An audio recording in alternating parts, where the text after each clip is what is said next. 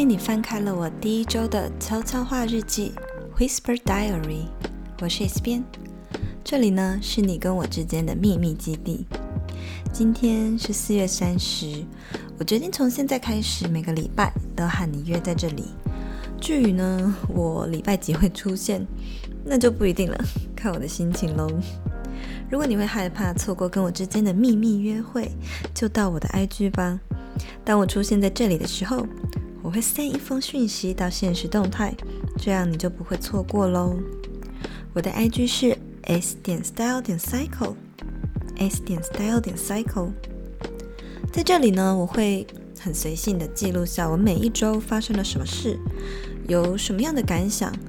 就是像这样子没有讲稿就随性的跟你聊聊天。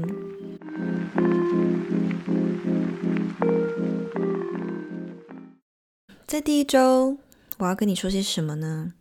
其实今天呢，蛮特别的，四月三十号，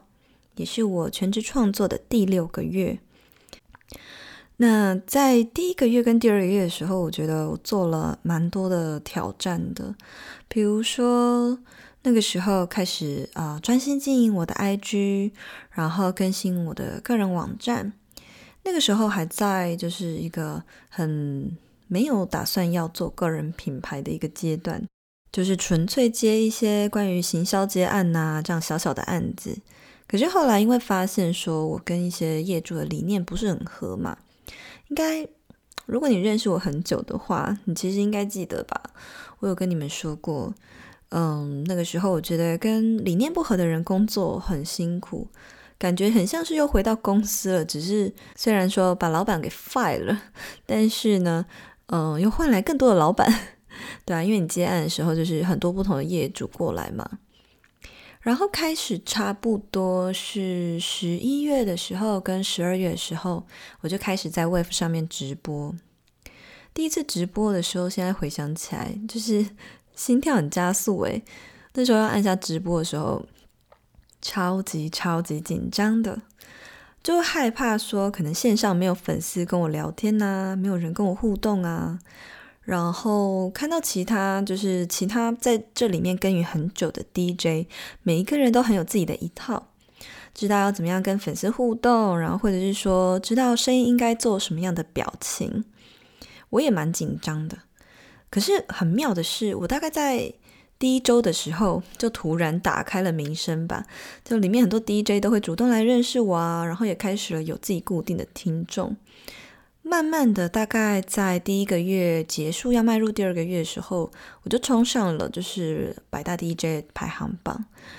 嗯，对我来说，我自己觉得算是蛮爆炸性的一个进步吧。然后那个经历也让我觉得最开心的是。嗯，累积了很多，嗯，就是黏着度很高的粉丝。那可能现在也蛮多，不只是粉丝的人啦。我觉得，呃，甚至是很多到线下的讲座，我们也有见过面。那也有很多就因为这样子，变得跟彼此比较更熟悉，像是朋友一样的互动。那现在想一想，那一段经验，除了累积了很多这样子可爱的甜甜圈之外呢，更开心的是，我觉得练习就是像这样的直播，让我的那个临场演说能力变得很好。这也奠定了之后我在主持直播节目的时候的功力。可能我不需要在像是一般的人，他们必须要在事前 RE 很多次他的 rundown，就我可以随机应变，然后就问出很多观众想要听的问题。那自从离开了 Wave 之后，所以我就开始了在 FB 上面做那个直播节目嘛，叫做《让思想去旅行》。那我觉得其实做直播，除了就是可以跟你们更靠近一点，可以跟你们面对面，然后真实的互动跟聊天之外，同时也算是踏出我自己的舒适圈吧。毕竟，就你们也知道，我以前是不露脸的。哦，说到露脸这个，我也是到。好像三月底还是哎，不对，我在四月初的时候才真的换成就是真人的大头贴。那我之前呢，其实都是一直用墨西哥 Frida 的画像作为我的头贴。那时候没有想那么多，就觉得说应该是说我不想要把我的外表放到市场上去给别人检视，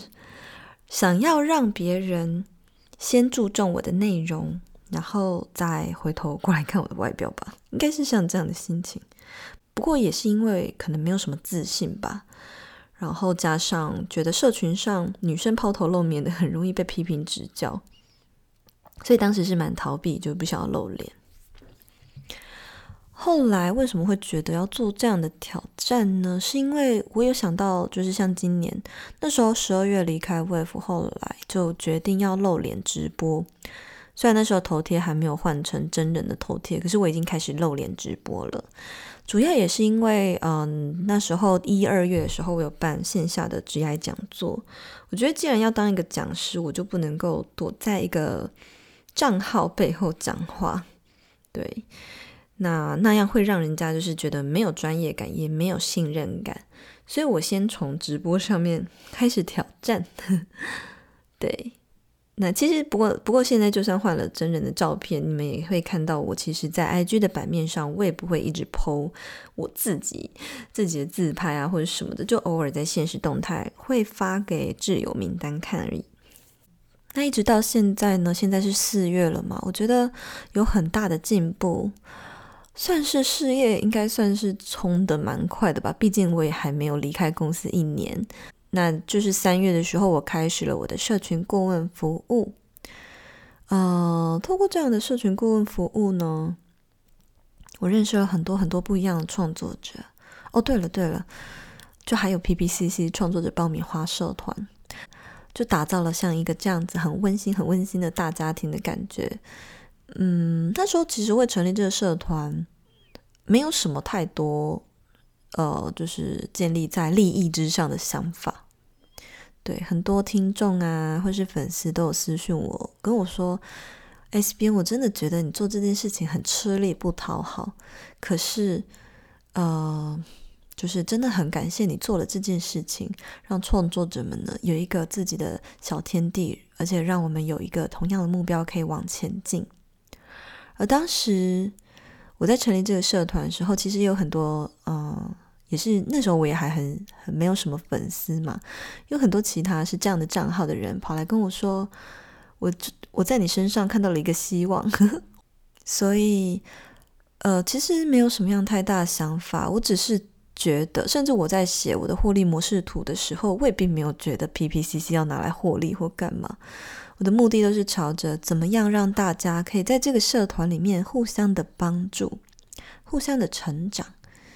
因为我相信这是一种，呃，同同样目标的人在一起，就是有一种驱动力，甚至是可以说是魔力吧。你比较不会像是一个人茫然的一直做、一直做，或者是说你根本不知道你现在走到哪里，没有人可以拉你一把。PPCC 大概是十一月还是十二月的时候成立的，好像是十一月时候就成立了吧。那一直到现在也过了蛮久，我们社团其实人数成长的很慢，但那也不是我主要的目的。我希望的是进来的人都是一群真心想要把个人品牌打造变成个人事业的创作者。对，我不想要加入的人只是一群一时兴起。抱持着做做看，或者是根本不知道自己在做什么的人，嗯，因为这样的人加入，其实对于我们大家前进的动力没有什么太大的帮助。嗯，我这样讲好好好机车哦，可是就是这样想啊，不知道你可以了解吗？然后现在四月了，开始了自己的线上课程，就是生涯定位设计课的部分。嗯，预购的情况也蛮理想的，虽然跟自己预期的目标就是还有一段距离，不过呢，那个数字也是很满意的状态。然后在四月的时候也开始了工作室的 IG，嗯，而且呢，还请了一位很可爱的小编来帮我。他呢很奇妙，原本是我 Wave 上的听众，后来也变成了创作者，然后呢，现在呢帮我管理了这个工作室的 IG。不过，为什么我要另外帮工作室成立另外一个 IG 呢？其实，我认为个人品牌是我 S 边个人的事。不过，工作室呢，它是一份事业嘛，它还是需要另外经营一个自己的形象。那如果说真的要把工作室的获利模式再跟它的版图再扩大一些，加上明年有很多想要做的事，所以我觉得必须要把它另外拉出一块来做。那接下来就是会把 S 边自己个人这个创作者的事物，比如说我自己的接的业配啊，其实也没有什么业配了，我自己接的合作案呢、就会跟呃工作室的分开。工作室愿景比较像是要帮助内容创作者被更多人看见嘛，所以就嗯，它的目的其实不太一样的。不一定会只有社群顾问的服务，未来其实我还想要开办更多的类似像是讲座啊、课程啊，甚至是会有所谓的可能训练吧，类似像这样子的方式，去帮助更多内容创作者。其实我有想过，我在我自己的私人账号有写了一段话，可是我不敢在社群上跟大家讲，因为怕大家觉得我自以为。对，虽然我自己现在的影响力也没有到很大，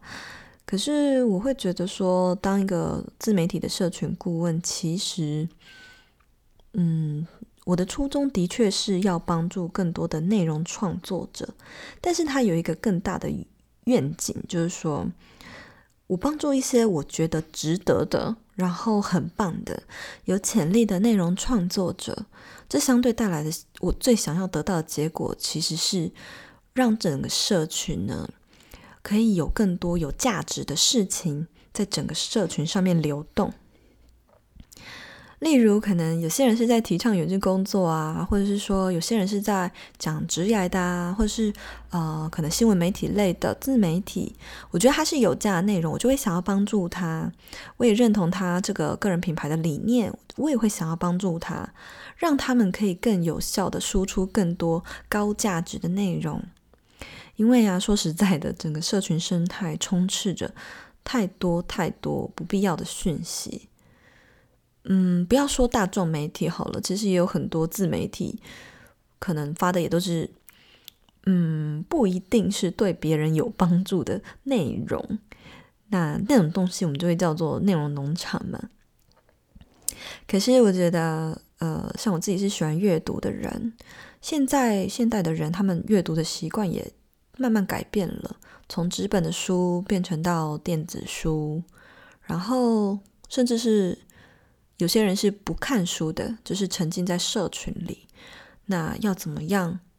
就是要怎么样让这些人不要落入这个时间的漩涡里呢？我希望是大家在划手机或者是逛社群之余，也可以轻松的吸收到一些小小的知识，或改变他某一个人生观点。